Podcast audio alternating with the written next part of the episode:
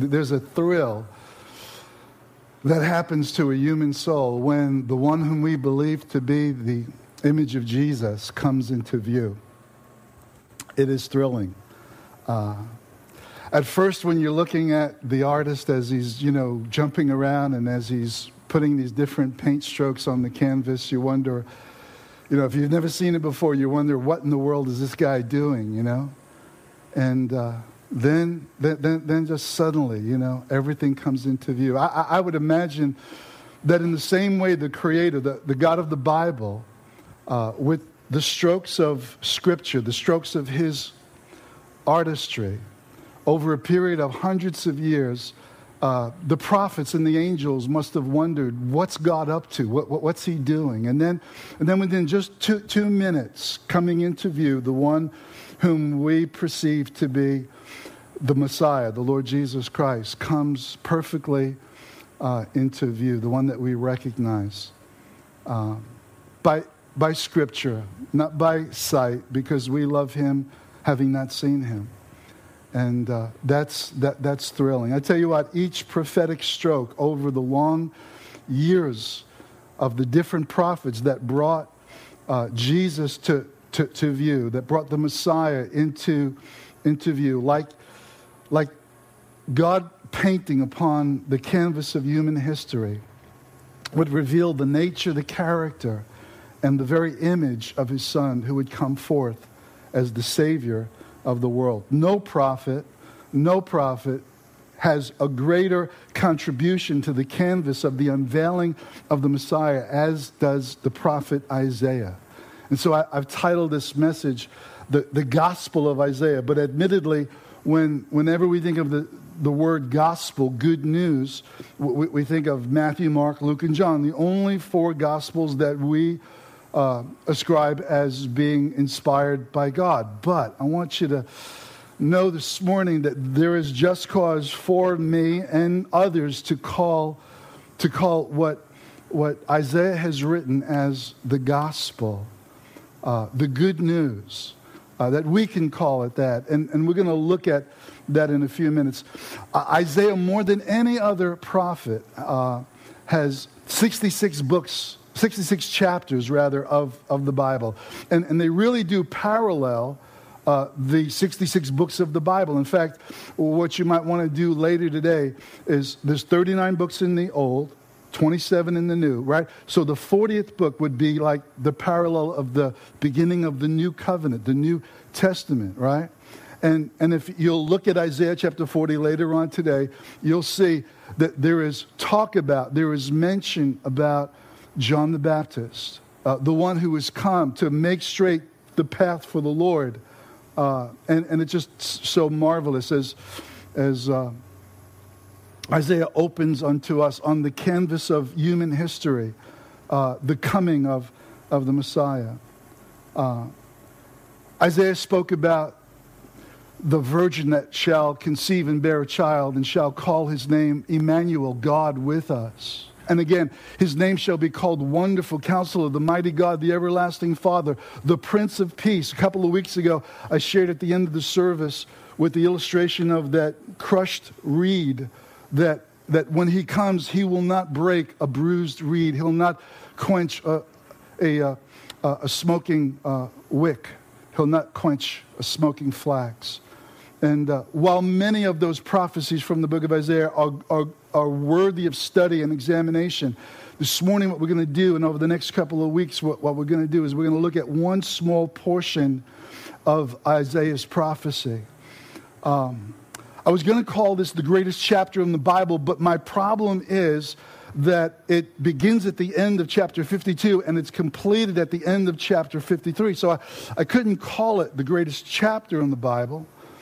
Uh, but I call it the greatest uh, in this sense that, that it is the gospel according to Isaiah written in, in the 8th century before Christ.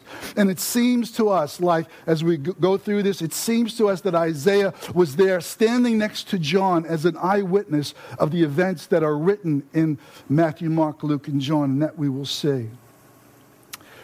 Written some 730 years before the actual birth of Christ. My, uh, my son Will uh, just had a 12th anniversary. He was married to his wife Carrie on July 1st, uh, 2000. Uh, they got married in Virginia. And uh, on the next month, uh, my daughter Kelly and Doug got married at the end of August. I had two weddings, a parent, right? Our, my wife and I had two children get married, one in July and one in August. That's why I've got a lot of gray hair, folks. You know, I mean, it was a busy, it was a busy summer. It was a blur, you know, and it, and it was it was great. But, but coming back right from Virginia on a Sunday morning, right, having to be here at the eleven o'clock service, right. Uh, we were flying from Baltimore to uh, MacArthur Airport. And uh, it was my wife and I, my mother in law, Kay, at the time, who was alive, and uh, my son Anthony, uh, his wife Shannon, who's downstairs teaching right now, uh, Noah. Raise your hand up, Noah. Come on. Go. He was two and a half years old at the time. And Emma, on the other side of Anthony, was only like two and a half months old, right? So, so who would have figured, who would have thunk it, right, that at 6.30 in the morning, 6.30 flight, you know, that there would be so many people at the airport. So we pull up to the airport, and it's like wall to wall people. So Anthony and I, we get online to check our bags in, and we send the, we send the ladies and the children to, to, to go ahead to the, to the terminal, right? But by the way, whoever thought about calling the place where planes take off and lands terminal? I mean, think about it. Would you, would you want, you know, to take off from a terminal? you know so, so, so anyway we, we, send them out and the first mishap that, that takes place is my mother-in-law who was in her mid-70s at the time she, she wanders off and gets lost right and, and, and, and little noah two and a half year old noah curious right? Sticks his finger in the conveyor belt right? Gets his fingers squashed and crushed in there and starts screaming bloody murder right? So shannon to comfort him picks him up in, in, in our arms. And, and so my wife has to carry Emma in this, you know, heavy uh, car seat, right? And uh, they've got to walk from one end of the airport to the gate, which is all the way on the other side of the airport, right? And so by the time they, they, they find grandma and they find and, and they get to the gate, right, the lady at the at the check-in says, We're about ready to close the doors. You know, you just made it in time. And she said, No, no, wait, wait, wait. My husband and my son, they haven't, they haven't arrived yet. They're, they're coming now. My husband's a pastor and he's got to, you know, do a service at 11 o'clock on Long Island. Please, please, wait, wait. She said, Well, you better hurry. So Kathy you know, comes down in the hall a little bit and she sees us away far off, right? And she starts waving like crazy. And she's yelling, Run! Run! Right? You know, my, my, my quiet, austere wife, right, is yelling, run, run. So, so, so we run. Now, the thing that I didn't tell you is that Doug and Kelly, who were at the wedding, are coming back by car.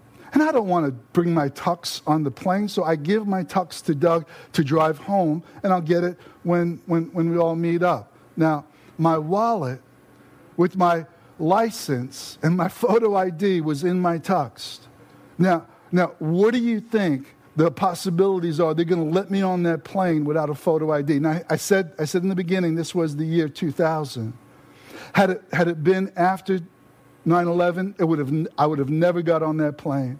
But my wife pleaded and she begged and she cried, and I got on the plane. Now, here's what I want you to know is that when Jesus the Messiah showed up, he had identification, he had a photo ID, he had a portrait that was, that was produced over centuries of time that would describe him to the T. Some 340 detailed prophecies unveiling the character, the ministry, and the nature of the Son of God. Now, I pointed out in the past that Isaiah 52, where, where this really should start, I don't know why the translators divided the chapters the way they did. You know, the, the, the, the chapter divisions aren't inspired, you know, but but but they were put in there to help us. And so I don't want to be critical, but but I'm not the only one that feels that the end of Isaiah 52 should have should have been a part of Isaiah 53 as one continual prophecy.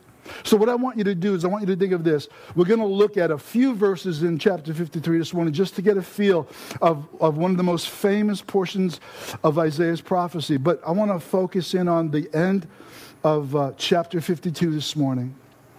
And, and I'd like you to think of it as, uh, as the overture.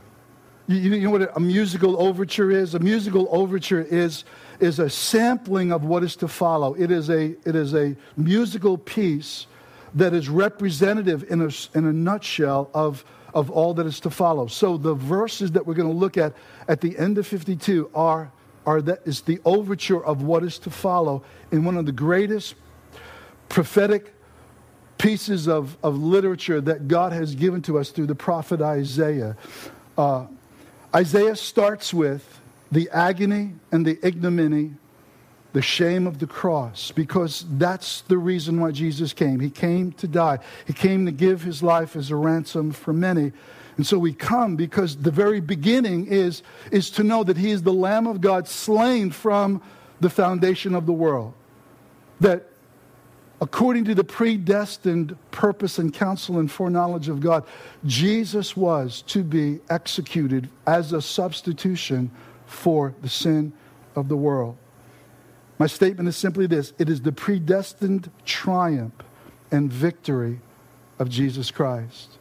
His death, burial, and resurrection, his triumph. So let's begin reading, and I'll, I'll break down a few of these thoughts as the Holy Spirit helps us this morning. Isaiah 52, verse 13, it says, See, behold, my servant will act wisely. He will be raised and lifted up, and he will be highly exalted. Just as there were many who were appalled at him, his appearance was so disfigured beyond that of any man, and his form marred beyond human likeness. So will he sprinkle many nations, and kings will shut their mouths because of him. For what they were not told, they will see, and what they had not heard, they will understand. 53. Who had believed our message, and to whom has the arm of the Lord been revealed? He grew up before him like a tender shoot, like a root out of dry ground. He had no beauty or majesty to attract us to him, nothing in his appearance that we should desire him. He didn't have the look. He, he wasn't one of the beautiful people. That's what Isaiah was saying. He was despised and rejected by men, a man of sorrows, familiar with suffering. Like one from whom we hid our faces, he was despised. We esteemed him not. Within two verses, it says that he's despised several times now. Surely he took our infirmities and he carried our sorrows. Yet we considered him smitten by God, stricken by God, smitten by him, and afflicted. Those are the words that describe what it means to become cursed by God. But he was pierced for our transgressions. He was crushed for our iniquities. The punishment that brought us peace was upon him, and by his wounds, literally by his bleeding stripes, we are healed. I just counted such an honor just to be able to read that portion of Scripture to you. Isaiah, more than any other prophet, is quoted in the New Testament. In fact, he's quoted more, twice as much as everyone else combined. We often hear uh, read uh, so that it might fulfill what was spoken of by the prophet Isaiah. Even Jesus quoted from the prophet Isaiah, saying, Well has Isaiah said, and then gave the quotation. Before us is one of the most sublime and one of the most profound prophecies found anywhere in the Old Testament, 700 plus years before the actual events. And like I said, it's like, it's like a journalist from Eyewitness News who's standing there at the cross 700 plus years before the events took place, and he's reporting on, on what took place there at a place called Calvary or Golgotha. Here is the gospel in brushstrokes that can only depict one person. We can only identify the one person, the Son of God, the Messiah, the Lord Jesus Christ. So in verse 13, Isaiah says, Behold, or see, my servant, he will act wisely. First, the first thing that, that Isaiah brings before our eyes is the character of the Lord Jesus. He's, he's called the servant of God. This is, this is both honoring and it is humbling. For the one who is called the servant of God is none other than the star maker, none other than the maker of heaven and earth, by whom he came into the world, but the world did not know him. He came into his own, and, the, and his own received him not. Even the members of his own family did not believe upon him. But to as many as received him, to them he gave the power to become the children of God, even to those that believe on his name.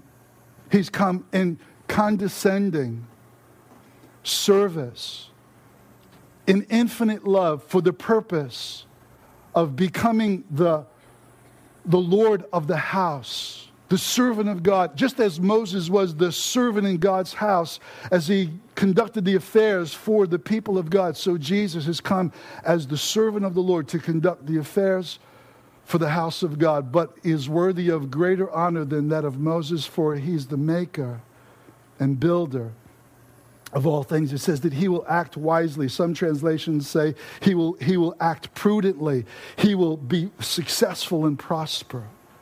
He will act wisely. Of course, he will act wisely. He is, he is wisdom personified. Read Proverbs chapter 8 sometime and see that, that that which is talked about as wisdom that brought about the creation can only be personified as the person of the Lord Jesus. Of course, he would be wisdom. In him are hid all of the treasures of wisdom and knowledge. In him. When he was a child, he confounded the doctors of divinity in the temple by his questions. Before his adversaries, they couldn't withstand his wisdom. They said, they, they, they said stuff like, uh, Should we pay tribute or not? Thinking that they got him caught between a rock and a hard place. Because if he said yes, on the one hand, they would accuse him of not being a patriot. And on the other hand, if he said no, then they would accuse him of sedition against the Roman Empire.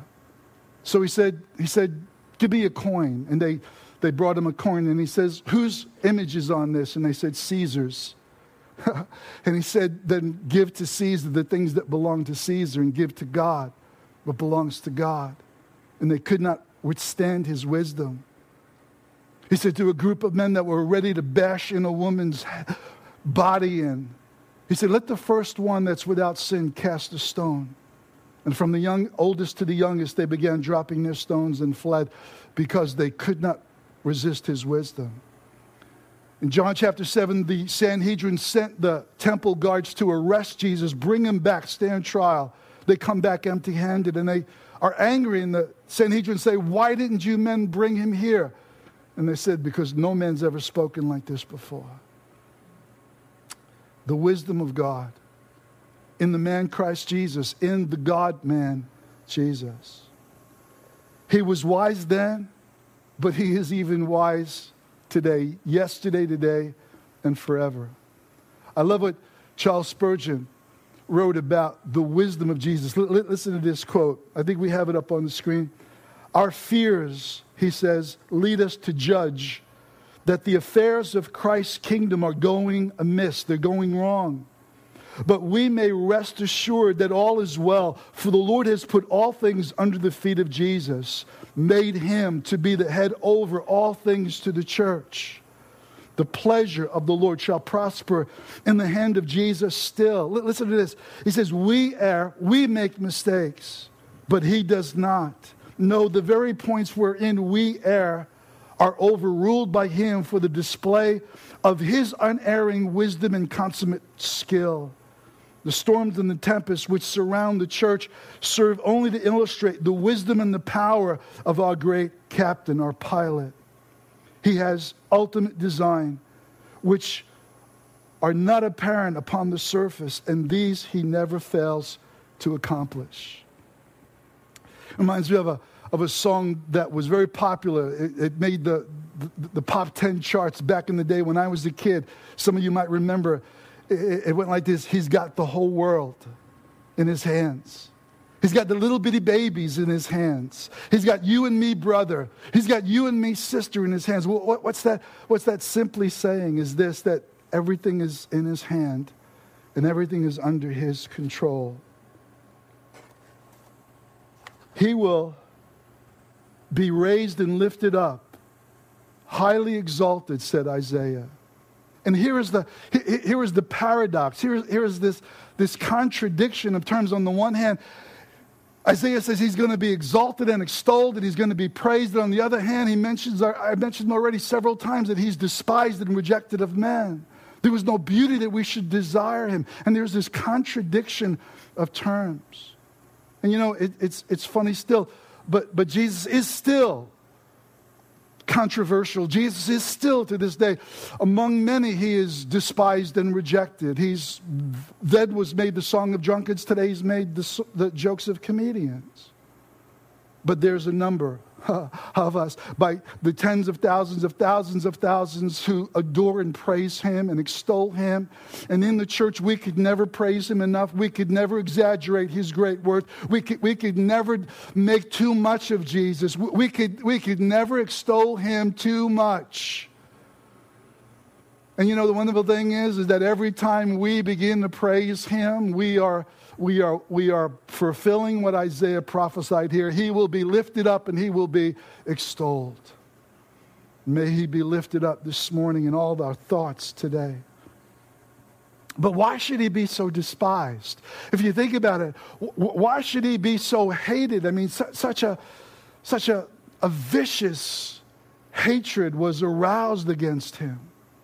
I mean, he came healing, he came forgiving, how, how, how quickly he was to forgive. A notorious felon turned to him in the 11th hour, and Jesus said, Today you shall be with me in paradise. The first words he uttered from the cross was, Father, forgive them. They don't know what they're doing. Why should he be so despised? That's an important question to ask. It had to be more than the fact that, that the Jewish people were looking for a great prince, but instead came in the garb of a peasant that they were expecting a Solomon arrayed in splendor and glory, and instead he came as a carpenter. But that can't be the sole reason why there was such, such a, a revulsion at his person. I was watching a, program last night on, on, on, TV, one of those mystery programs. And, and this is the story about this couple that went on their honeymoon, and, and, and she dies on, on their honeymoon, and, and the husband is then arrested for murder. And how many stories are like that? I mean, it, it, there's so many programs, you know, uh, forensic files and, and homicide. And I'm talking about real, real stories about crimes that are committed husbands killing their wives, wives taking contracts out on their husbands, and children killing their parents for their money. And I mean, it seems like they never run out. And we live in such a violent world. So, so it should not surprise us that there should be this violence perpetrated, but, but, but it doesn't seem to be, it, it doesn't seem to be consistent with what he came to do. The hatred will always be, the cause will always be, the stumbling block will always be the cross. For the cross will always be the offense and the scandal. And you know, it's hard for us in the 21st century to, to really wrap our minds around how much of a scandal it is to say Messiah crucified. It's an oxymoron, it's a paradox. And in that first century, only, only the, the, the scum of the earth, only the worst of the worst were ever crucified. And to think that, that the King of Kings, the, the Messiah, the, the, the, the one who is the, the champion of God's people, should be nailed to a cross. It was a scandal. The world clamors for a champion. The world wants a celebrity. The world wants a hero that is, that, that is courageous, not one who is submissive and who is weak, but one who is dominant and strong, who can display his power. But his appearance was that, that we should not desire him. There was nothing about him, Isaiah says, that, that, that made us reach out to him physically. If I, if I could say it this way, maybe we'd understand. He wasn't presidential looking, you know, in, in this age of politics right now. You know, you know what I mean by he, he, he, has, he looks like a president. He wasn't kingly looking. He wasn't president. He didn't have the look. In the movie, The Passion of the Christ, Jim Caviezel, who played Jesus, was far too good looking to, to be the Jesus of Isaiah. In fact, his, his pretty blue eyes had to be covered with, with, uh, contact lenses, brown contact lenses. He was much too pretty to be Jesus. Isaiah is talking about what is the crime, not of the century, but the crime of the ages. He's talking about the most vicious, the most cruel method of execution that the world has ever thought of.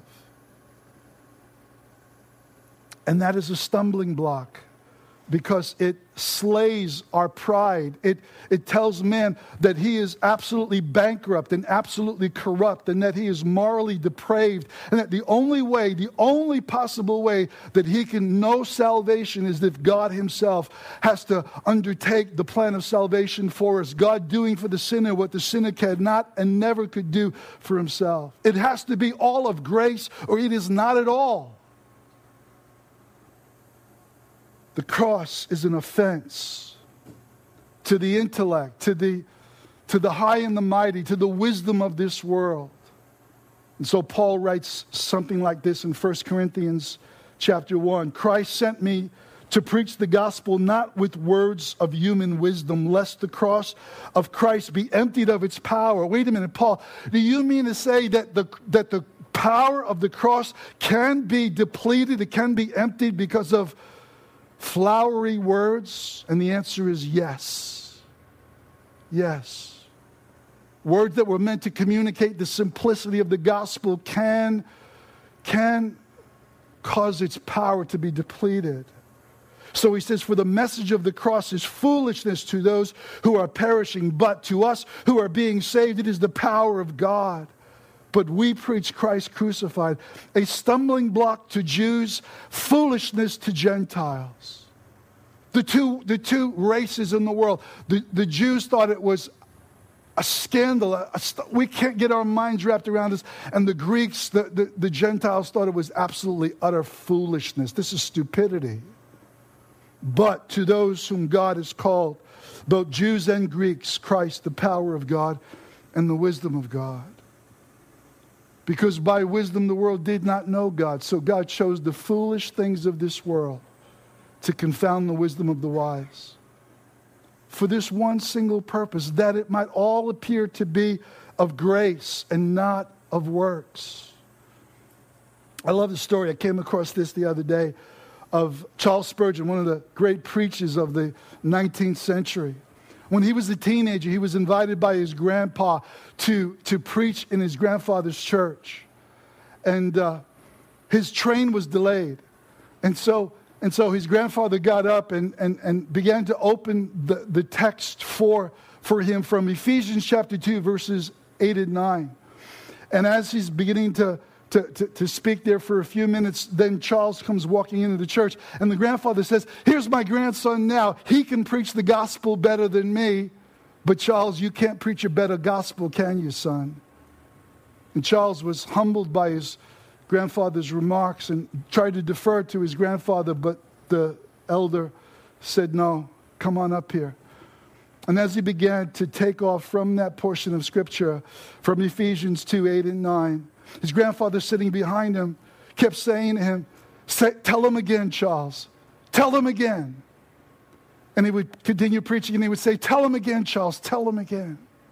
And if there's any words that, that need to be repeated, it's these For by grace are you saved through faith, and that not of yourselves. It is the gift of God, lest any man should boast. The gift of God. You can't earn it. You can't do anything. You can't contribute one single thing to the salvation of your soul. You've got to come, like that old song says, just as I am, without one plea, but that your blood was shed for me. According to the Global Language Monitor, as of January 1st, 2012, there is now 1,010,649 words to the English language. Of those, there are thousands of technical terms and phrases and words that are very seldom used, if ever spoken in language. The 1 million word threshold took place on January 10th, 2009. A new word is created every 98 minutes. That's about 15 new words every single day. Right? But one of the most important words, one of the most simplest words, was a, a Philippian jailer cried out to Paul and Silas and said, What must I do to be saved? The most important question you will ever ask. What must I do to be saved? Paul didn't give him some long technical explanation. It was simple. It was believe and live. Believe on the Lord Jesus Christ, and you will be saved.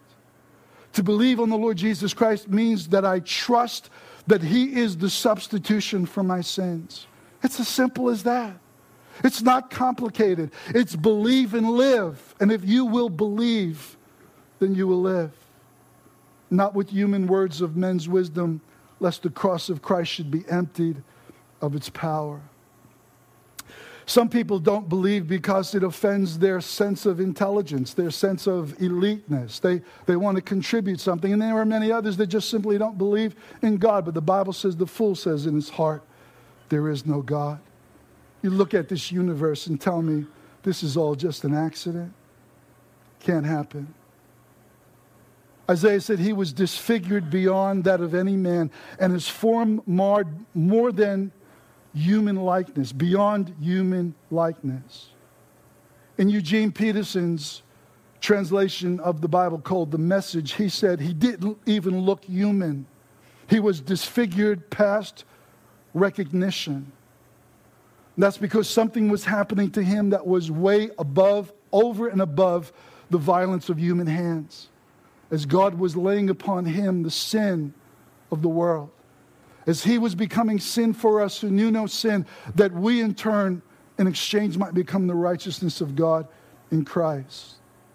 The disfigurement, the wounds, and, maybe the passion of the Christ, if you've seen it, it, it probably comes closest to what actually happened to Jesus physically as he gave his, his back to the smiter, gave his beard to those that plucked out the hair. They, they dug the furrows, prophetically, it says, into his back. He, he, probably, he probably was more of a mess at the hand of his own father because the wrath of man is, is one thing, but the wrath of God is totally inexplicable.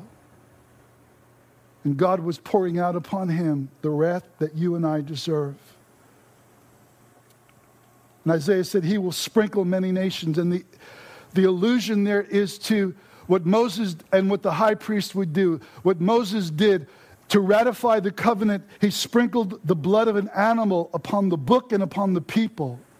And the high priest, as you well know, went in once a year into the Holy of Holies, and there he sprinkled what is called the mercy seat, that which covered the broken law. And Jesus will sprinkle many nations. I like the way the hymn writer said there's a fountain filled with blood drawn from Emmanuel's veins, and sinners plunged beneath that flood lose all their guilty stains. It's the blood of Jesus. Not just that he simply died, but it was the manner in which he died that he died pouring out his blood for us as the what the Bible calls the propitiation for our sins, the covering of our sins. You know, it's impossible for us to have confidence in the love of God without proof. If I say to, to, to, to, anyone this morning that this famous person, and if I mention a person, we, we would all know that person's name. And if I said, that person loves, loves you, Ron, you know? Jennifer Lopez, all right, Ron? Your wife is going to hit you for this later. But, but, but if I said to you, Ron, Jennifer Lopez loves you, right?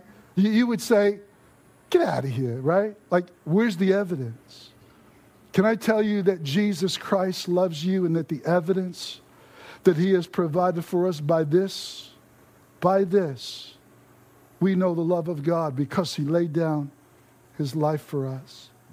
By this we know that the Father sent him because of 340 Old Testament prophecies that, that accurately came to pass, just as God said. And what I want you to know this morning is simply this that Jesus Christ laid down his life for you. Jesus Christ laid down his life for you. This is how we know the love of God. I want to share a story with you that I read from Max Lucado's and I, I just want to kind of close with this, if that would be all right. It's called Timeless, Boundless Love.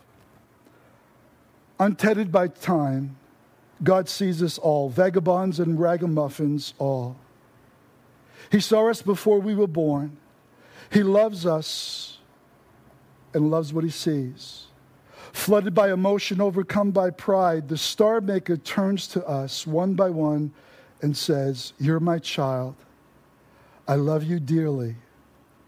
I'm aware that someday you'll turn from me and you'll walk away, but I want you to know I've already provided a way back. And to prove it, he did something extraordinary. Stepping from the throne, he removed his robe of light and wrapped himself in skin, pigmented human skin. The light of the universe entered a dark, wet womb. He whom angels worship nestled himself in the placenta of a peasant, was birthed into the cold night, and then slept on cow's hay. Mary didn't know whether to give him milk or to give him praise, but she gave him both since he was both hungry and holy.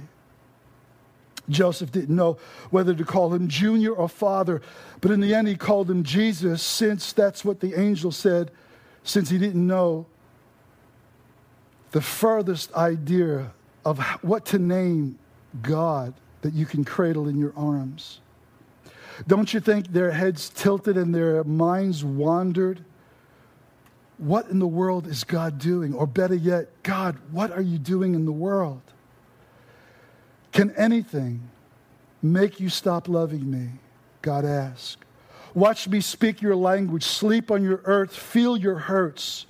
Behold, maker of sound and sight, sneezes and coughs and blows his nose. You wonder if I understand how you feel. Look at the eyes of the dancing one as the kid of Nazareth, as he walks to school. Ponder the toddler at Mary's table. That's God spilling his milk. You wonder how long my love will last? Find your answer on a splintered cross on a craggy hill. That's me, you see. Up there, you're a maker, you're God, nailed, stabbed, bleeding, covered in spit and sin soaked. That's your sin I'm feeling. That's your death I'm dying. That's your resurrection I'm living. That's how much I love you. That is how we know the love of God. Let's pray. Father, I pray this morning that you will search this humble meeting this morning. And I pray that the communication of this great love, this amazing grace, would break through the hardest heart, break through the coldest heart and fill us with the knowledge of the love of God as the Holy Spirit is sent to cascade in our hearts the knowledge of the love of Christ. Would you do that this morning, Lord God, for every person that's here? For those that may have been walking with you for many, many years, let them be reminded that this is the price you paid to prove, to give the evidence of your love. And for those that may be here this morning that are just curious and wondering what's, what's, what's God up to, God has taken the canvas of human history and He has painted the image of His Son, the image of one who loves unconditionally, who forgives when we turn to Him with all of our heart. And He forgives us and says, Today you'll too will be with me in paradise. If you're here this morning and that may apply to you, I want you to just open your heart. Those simple words, what must I do to be saved? Believe and live. And if you will believe this morning that Jesus Christ is your substitute, you will have life. And you will have it more abundantly because that's what Jesus Christ came to do. So, Father, I pray this morning that hearts will respond to you as you have already responded to us, as you have already come to us in the person of your Son and have bled and died so that we might have eternal life, that our sins might be forgiven. that our names might be written in the Lamb's book of life. This is too awesome for us. This is too wonderful. There is a fountain filled with blood, drawn from Emmanuel's veins. Sinners plunged beneath that flood. Those all their guilty stains. Let the blood of Jesus cleanse you this morning. Let the blood of Jesus give you peace. It's the blood that gives us forgiveness. It's the blood of Jesus. It's not some gross thing. I know it's, it's, the, it's the horrific crime of the ages, but it's according to the predetermined counsel and foreknowledge of God, and that is the only way that we can come to the predetermined triumph and victory of Jesus Christ. Let's all stand together as we worship Him this morning the one who gave himself for us, can never be lifted up too high. He can never be extolled. He can never be praised. He can never be made too much of. So let's make much of him this morning. Amen.